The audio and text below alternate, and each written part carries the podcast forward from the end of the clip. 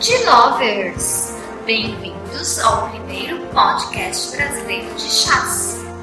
Eu sou a Gislene. Eu sou a Tati e esse é o nosso Dialogando por mais L-teanina na tua vida. Nosso podcast trará nessa primeira temporada histórias e mitos do mundo dos chás. Tati, quais histórias nós vamos contar? Fale mais. Gi, essa temporada está blendeada de histórias da China, Inglaterra, Japão, Taiwan e Sri Lanka. Ah, entendi. Então, fala mais um pouco da nossa ideia do Dialogando. O Dialogando nasce com a ideia de criar um espaço de conversas para compartilharmos as riquezas históricas dos chás. Gi, qual será o nosso episódio de hoje? De lovers do nosso coração. Estamos chegando ao finalzinho dessa temporada e já gostaríamos de iniciar agradecendo a companhia de todos. Viajamos por muitos lugares: China, mais de uma vez, Taiwan, Inglaterra, as emoções as mais variadas. Teve incêndio, teve cobra, teve aranha. Eu me sinto realizando a volta ao mundo dos chás, com direito a muita aventura. E hoje não poderia ser diferente.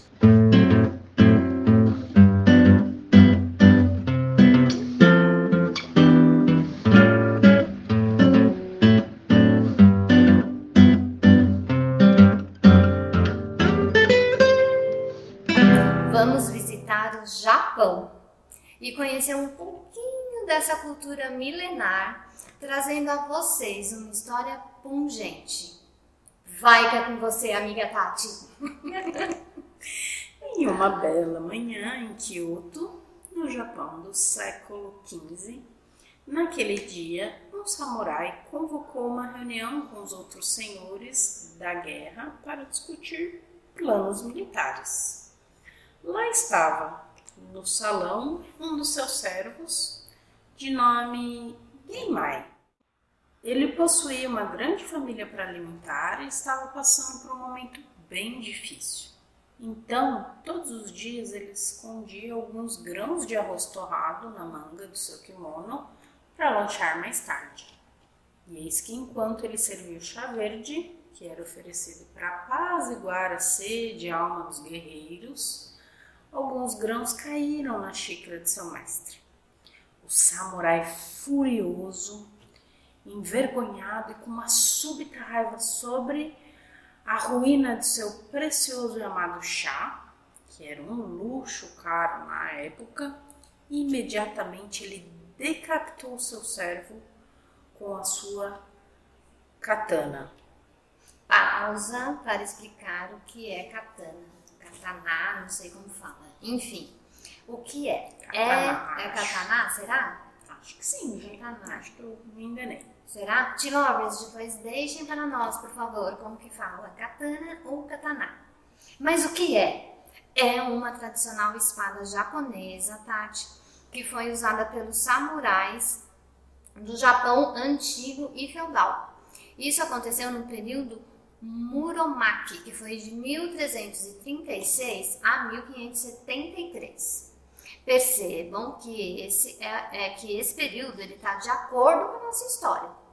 Então, a, enfim, katana, é, o katana, é caracterizada por uma lâmina curva de um único fio, com uma guarda que chama tsuba, que é circular ou esquadrada, complexo, mas é isso, e um cabo longo que daí serve para comandar as duas mãos. É, tô aqui tentando visualizar. visualizar. Mas, Mas hum. enfim, é, essa espada daí é utilizada para a prática do Kenjutsu, que é a arte de manejar a espada. Mas enfim, deixa a espada pra lá, vamos voltar à nossa história. Sim, sim, bem honrando a impassibilidade que caracteriza os samurais, ele, depois de ter decapitado o servo, ignorando o sangue, cabeça de um lado, corpo do outro. Sentou-se de volta à reunião como se nada tivesse acontecido, né? Assim, tava tudo calmo, tranquilo, ele todo lá, relaxadão, tomou um gole do seu chá. E aí, gente, você nem sabe. Conta.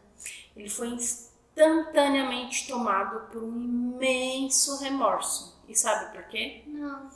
O acidente do seu servo acabou deixando o chá muito mais saboroso. Hum. E para sua surpresa, ele descobriu que o arroz havia transformado o chá e, em vez de arruiná-lo, deu um sabor muito superior ao chá puro. Então, para homenagear o seu servo, o samurai, arrependido, ele nomeou o chá como Genmai Cha, literalmente o chá de Genmai. E mais, foi tanta tristeza e culpa que o samurai sentiu por ter assassinado em vão seu servo, que a partir daquele dia ordenou que lhe fosse preparado aquele chá todas as manhãs como forma de honrar a memória do Genmai. E aí o arroz é, provou ser uma benção para muitas gerações de amantes do chá, mas não para o pobre Genmai, infelizmente. É. Aliás, é, temos outra lenda, Tati, mas essa relaciona o Genmai-cha com a pobreza no início do século XX no Japão. Bem mais recente, né, Gi? Bem mais recente, porque ó, hoje em dia nós temos chás disponíveis para praticamente qualquer pessoa que quiser tomar. Sim. Mas, é, como nem sempre foi assim, lá no início do século XX, os agricultores e moradores das cidades do Japão tinham pouco ou nenhum acesso às misturas de chá de qualidade. Como resultado, muitos começaram a beber uma mistura de chá verde com arroz integral. É, como isso era possível unir daí o que? O valor nutritivo do chá verde com a sensação de saciedade fornecida pelo arroz. Sem mencionar que a adição do arroz também reduzia o valor do chá. Interessante. E daí, pela mesma razão, essa mistura também provou ser uma bebida adequada para monges que estavam em jejum, soldados durante as rações e os doentes que não podiam segurar alimentos sólidos. Então, resumindo, nessa versão, a criação do Genmai-cha começa como uma maneira das pessoas, vamos dizer, comuns, diluírem o chá, que era um luxo e, portanto, caro, com o arroz, que era barato. Hum, interessante. Então, o Genmai Cha se tornou coloquialmente conhecido como o chá do povo, por sua acessibilidade pelas classes mais pobres. Reforçando a ideia, Tati, temos que o Genmai Cha, em termos simples, é um chá verde, que pode ser um bancha ou um sencha, misturado com grãos torrados de arroz integral, o que lhe confere um caráter quente, sedutor e de nozes. Por causa de sua aparência, que são os grãos de arroz, e o seu sabor, que é doce e rico, também é, é frequentemente referido como chá de pipoca.